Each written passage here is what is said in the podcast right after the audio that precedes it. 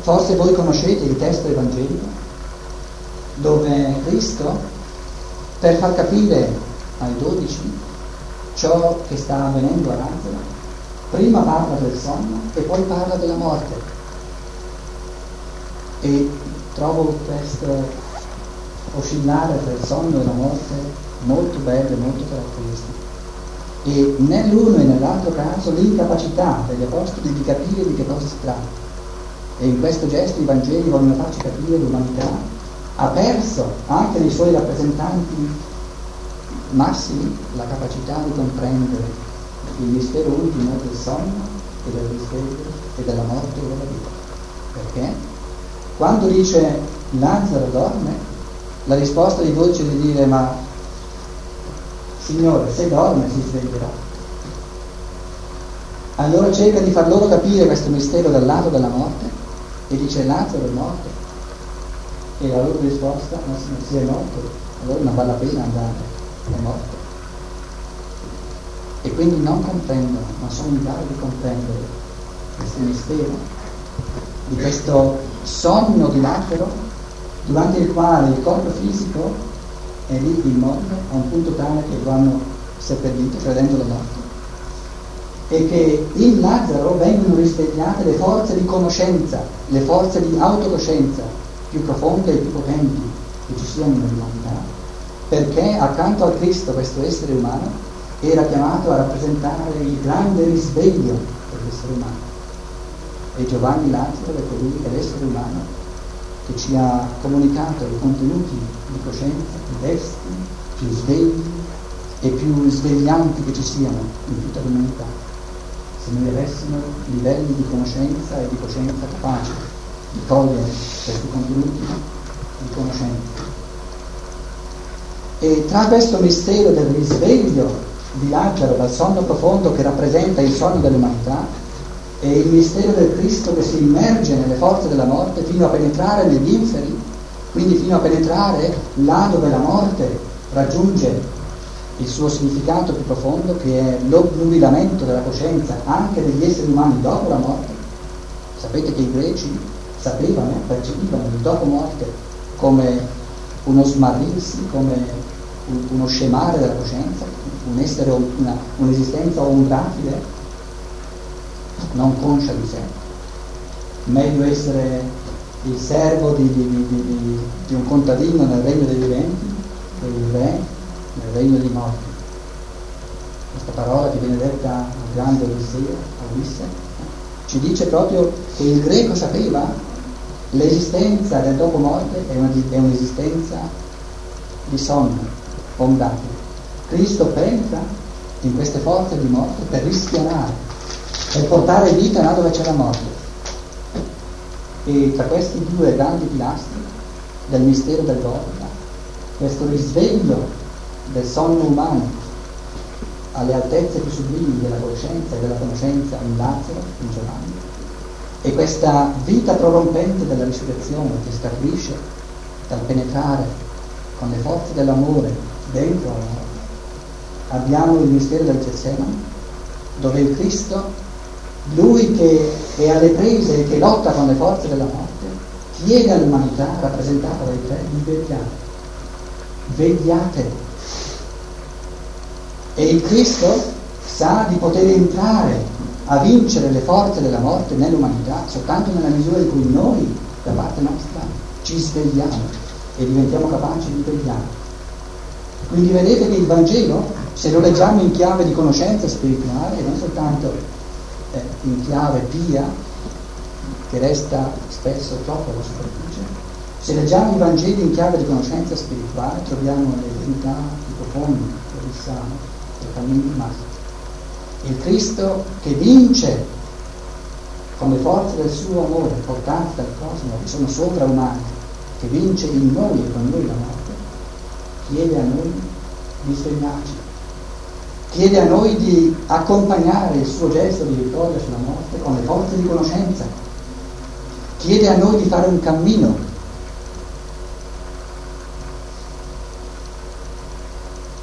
Comprensione del suo gesto. E quindi la prima responsabilità che abbiamo nei confronti del mistero del Cristo è di comprendere ciò che Lui ha compiuto. Ciò che Lui ha compiuto noi non potevamo compierlo, ma tocca a noi uscire da questo sopore, da questo torpore di conoscenza, uscire da questo obnubilamento, da questa incapacità di comprendere e di svegliarci per destarci alla realtà infinita di questo mistero e in base a queste forze della conoscenza che ci fanno penetrare conoscitivamente ciò che il cristianesimo ha fatto finora in misura estremamente ridotta, di penetrare conoscitivamente sempre più a fondo questi misteri per partecipare col nostro risveglio, con la nostra coscienza destra, al mistero di amore per Cristo e per poter coscientemente essere grati a Lui di ciò che compie nell'umanità.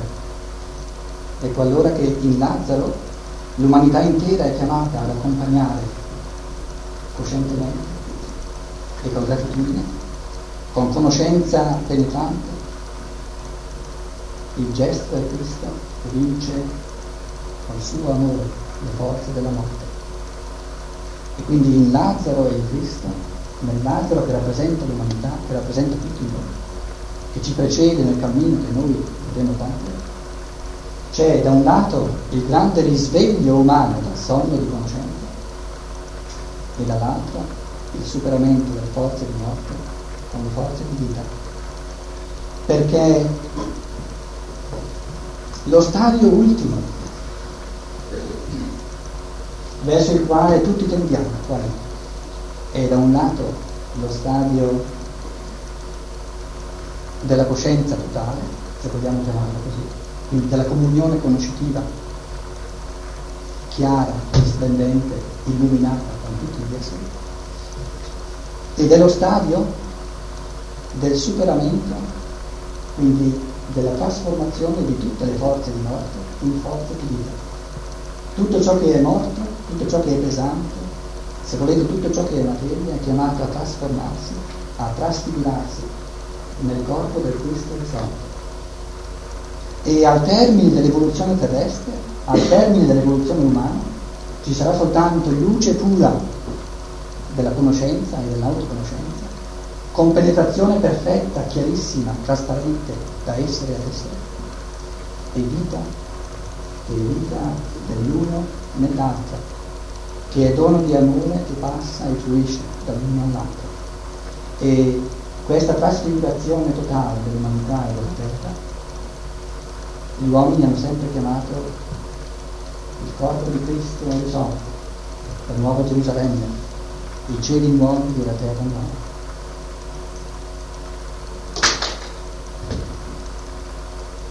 Quindi il mistero del sogno e della morte, in quanto rappresentanti del duplice cammino dell'umanità, sono la chiamata a vincere l'egoismo con le forze di vita dell'amore da un lato e a vincere la grande illusione nella quale viviamo, questa illusione che noi chiamiamo la coscienza destra, a uscire da questo sonno, da questa illusione, attraverso una conoscenza che vive nella realtà vera.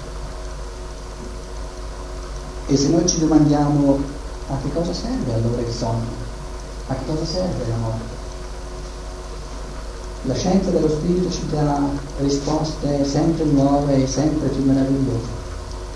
E io vorrei questa sera prendere soltanto alcuni aspetti, perché altrimenti non si finite mai, per comprendere la bellezza e la preziosità del sogno e della morte. Rudolf Steiner dice, mentre noi dormiamo, durante la notte, avviene un incontro del nostro, della nostra anima e del nostro spirito con l'angelo custode che ci accompagna nel cammino della terra. E in questo incontro che avviene in ogni notte mentre noi dormiamo, cioè mentre noi non siamo consapevoli di ciò che succede, il nostro essere spirituale e animico, insieme all'angelo custode, accompagnato e illuminato dalla coscienza dell'angelo custode, getta uno sguardo sulla giornata che sta per venire. Ora, se noi sappiamo che ciò che avviene ogni notte vivere il mistero del sonno, vivere la preziosità del sonno, vivere con gratitudine questo dono del sonno che ci viene dato, significa entrare nel nuovo giorno con la coscienza di essere accompagnati dall'angelo custode e con la coscienza che sa che noi insieme con l'angelo custode abbiamo già progettato il giorno che viene, il giorno che ci si apre davanti. Quindi vedete che è un tutt'altro modo di vivere la giornata, quando noi sappiamo di averla progettata amorevolmente da livelli di coscienza molto più profondi durante la notte e di viverla in compagnia di questa sapienza cosmica rappresentata dall'angelo custode. E mentre questo avviene nel nostro essere spirituale e animico, lì in ciò che resta nel letto, nel, nel, corpo fisico e nel corpo vitale, nel corpo eterico, lavorano le gerarchie superiori per rigenerare ciò che noi con il nostro disordine interiore abbiamo logorato e ci ritroviamo alla mattina freschi, rigenerati, in grado di ripartire con forza nuova. E quando riflettiamo su queste realtà, diventiamo grati alla conduzione dell'umanità che ci dà questa alternanza della veglia e del sonno. E cominciamo a capire che non saremmo in grado di vegliare senza che ci fosse dato come grazia profonda la possibilità ogni sera di addormentarci e di ritornare nel mondo spirituale. Analogo vale, qualcosa di analogo, per questo alternarsi della vita e della morte. Una vita, il tempo tra la vita e una nuova nascita, poi di nuovo un'altra vita sulla terra, poi di nuovo un tempo nei mondi spirituali, tra la morte e una nuova nascita. E cosa avviene nel dopo morte? Nel dopo morte c'è un dischiudersi, uno svegliarsi profondo della nostra coscienza un comprendere ciò che noi siamo e ciò che siamo diventati. E questo non ci è dato durante la vita. E c'è un progettare che dura per secoli, normalmente, tutta la vita che verrà. E questo progettare non può avvenire su questa terra, perché su questa terra non possediamo i livelli di coscienza necessari per questa progettazione.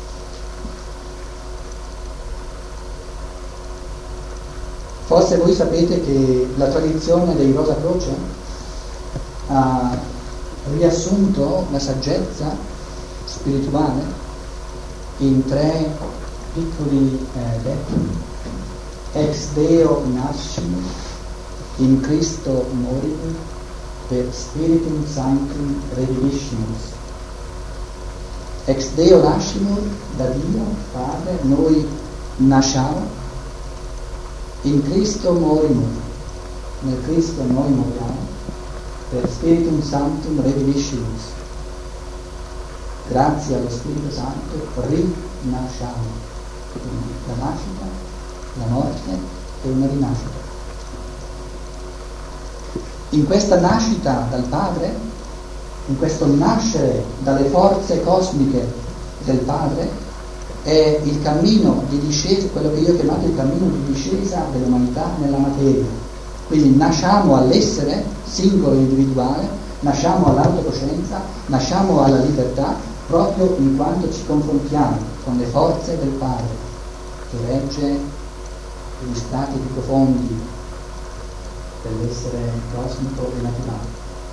Il Padre sta per tutto ciò che è il suo stato naturale, sul quale noi ci ergiamo come esseri autocoscienti. Quindi da queste forze paterne del cosmo noi nasciamo all'essere. Nel Cristo noi ci confrontiamo con il mistero della morte e della vita. In Cristo morimo. E quindi così come il Natale, il Natale, la Pasqua e la Pentecoste, la festa del Padre, la nascita, la festa del Figlio, la morte e la risurrezione, e la festa dello Spirito Santo, la festa della coscienza, dell'autocoscienza, della conoscenza. Così come dal Padre nasciamo, entriamo nel mondo, nel mondo materiale, nel mondo fisico, nel mondo della natura, così in Cristo noi moriamo, passiamo attraverso la porta della morte, incontrando il Cristo, cioè prendendo dentro di noi le forze di amore di Cristo, superando nella sua risurrezione la morte. A Lazzaro e alle due sorelle ha detto io sono la risurrezione e la vita. E così un terzo grande gesto cosmico del cammino umano per Spiritum Sanctum Nobilissimus. Nel mistero della Pentecoste c'è il, risveglio della coscienza umana dal grande sonno nel quale finora ci troviamo. E così come il Padre e il Figlio rappresentano il mistero della nascita, della morte e della vita, così il Figlio e lo Spirito Santo rappresentano il mistero della morte, della coscienza e del risveglio della coscienza. Nel cristianesimo tradizionale, ufficiale finora, ci si è fermati forse un po' troppo fino al gesto del Figlio che vicariamente per noi penetra nei reconditi, nei recessi profondi della morte e porta a vita.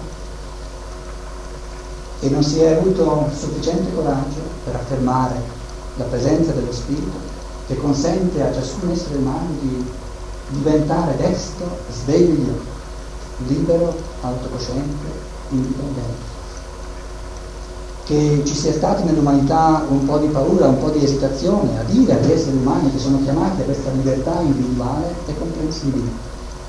Perché quando si convincono gli esseri umani di questo risveglio della coscienza e della conoscenza e ad essi accessibile, allora gli esseri umani diventano molto più, più difficilmente manipolabili. Ma questo noi vogliamo, a questo siamo chiamati a questa libertà dello spirito, dove non soltanto le forze della morte in Cristo vengono vinte per noi, ma dove il risveglio dal sonno di coscienza viene attuato da noi, da ciascuno di noi dentro di sé, attraverso le forze dello Spirito Santo. E questo Spirito è santo perché è sacro e intoccabile in ciascuno di noi. E per sacrario personale, individuale, di ciascuno che non può essere intaccato e toccato da nessuno e perciò è sacro questo spirito, uno spirito sacro, intoccabile, a cui nessuno dal di fuori può avere accesso per manipolare. E così come nel Natale noi celebriamo il mistero della nascita all'essere terrestre, così come nella Pasqua celebriamo il penetrare nella morte per manifestarla come un'illusione nel, nella meraviglia della risurrezione, così nella Pentecoste, che ancora deve venire nell'umanità, che è soltanto ancora all'inizio, nella Pentecoste, noi attiviamo, e questo lo può fare soltanto ciascuno per sé, il grande risveglio di coscienza dal sonno profondo nel quale ci troviamo. E se ci chiedessimo in che cosa consiste l'esercizio del risveglio dal sonno, in che cosa consiste l'esercizio della vita che vince la morte, perché questo svegliarsi dal sonno non avviene in un momento, ma è il cammino di tutta l'evoluzione umana da qui in poi. E anche questo, questo vincere la morte con le forze della vita non avviene in un momento, ma è il cammino di tutto il resto dell'evoluzione. Allora io direi abbiamo due grandi strade per esercitare il risveglio e per esercitare le forze della vita che vincono la morte. E la grande strada dell'essere umano odierno per esercitare il risveglio è la scienza dello spirito. È il coltivare questo cammino di conoscenza che ci, che ci sfida a risvegliare dentro di noi tutte le forze conoscitive, tutte le forze di penetrazione in tutti i campi del reale, fisico e invisibile. E io non conosco sulla terra nessun cammino di risveglio che sia più possente e più universale che la scienza dello spirito perché non ci consente di addormentare o di assopirci o di, o di essere insonnoliti in nessun campo in cui si esprime l'essere umano. E questo tipo di risveglio io auguro a ogni essere umano che voglia essere veramente svegli testa, cosciente, presente a tutto ciò che avviene nel mondo. E dall'altro lato è offerto all'uomo d'oggi non soltanto un cammino di coscienza, di conoscenza, ma un cammino di vita, un cammino di trasformazione dell'essere. Perché vedete la coscienza, benché bellissima, benché nevralgica, essenziale al nostro essere, non coinvolge però tutto l'essere. C'è un'altra sfera che è quella della vita, della morte della vita. E questo cammino di esercizio della vita che vince la morte è il cammino, di, il cammino interiore è il cammino di, di trasformazione interiore, il cammino che l'umanità ha sempre chiamato un cammino di purificazione. E questa via interiore viene indicata dalla scienza dello spirito anche in un modo profondissimo, in un modo che invoglierebbe ogni essere umano che conosce questo cammino a percorrere. E abbiamo di nuovo due opere fondamentali, diciamo, che esprimono situazione, per dire la verità non piace, adesso si chiama come si conseguono conoscenze dei mondi superiori. E questo cammino non è soltanto un cammino di conoscenza, ma un cammino di vita, che vince dentro di noi tutte le forze di morte, che ci appesantiscono, che ci trascinano nel basso.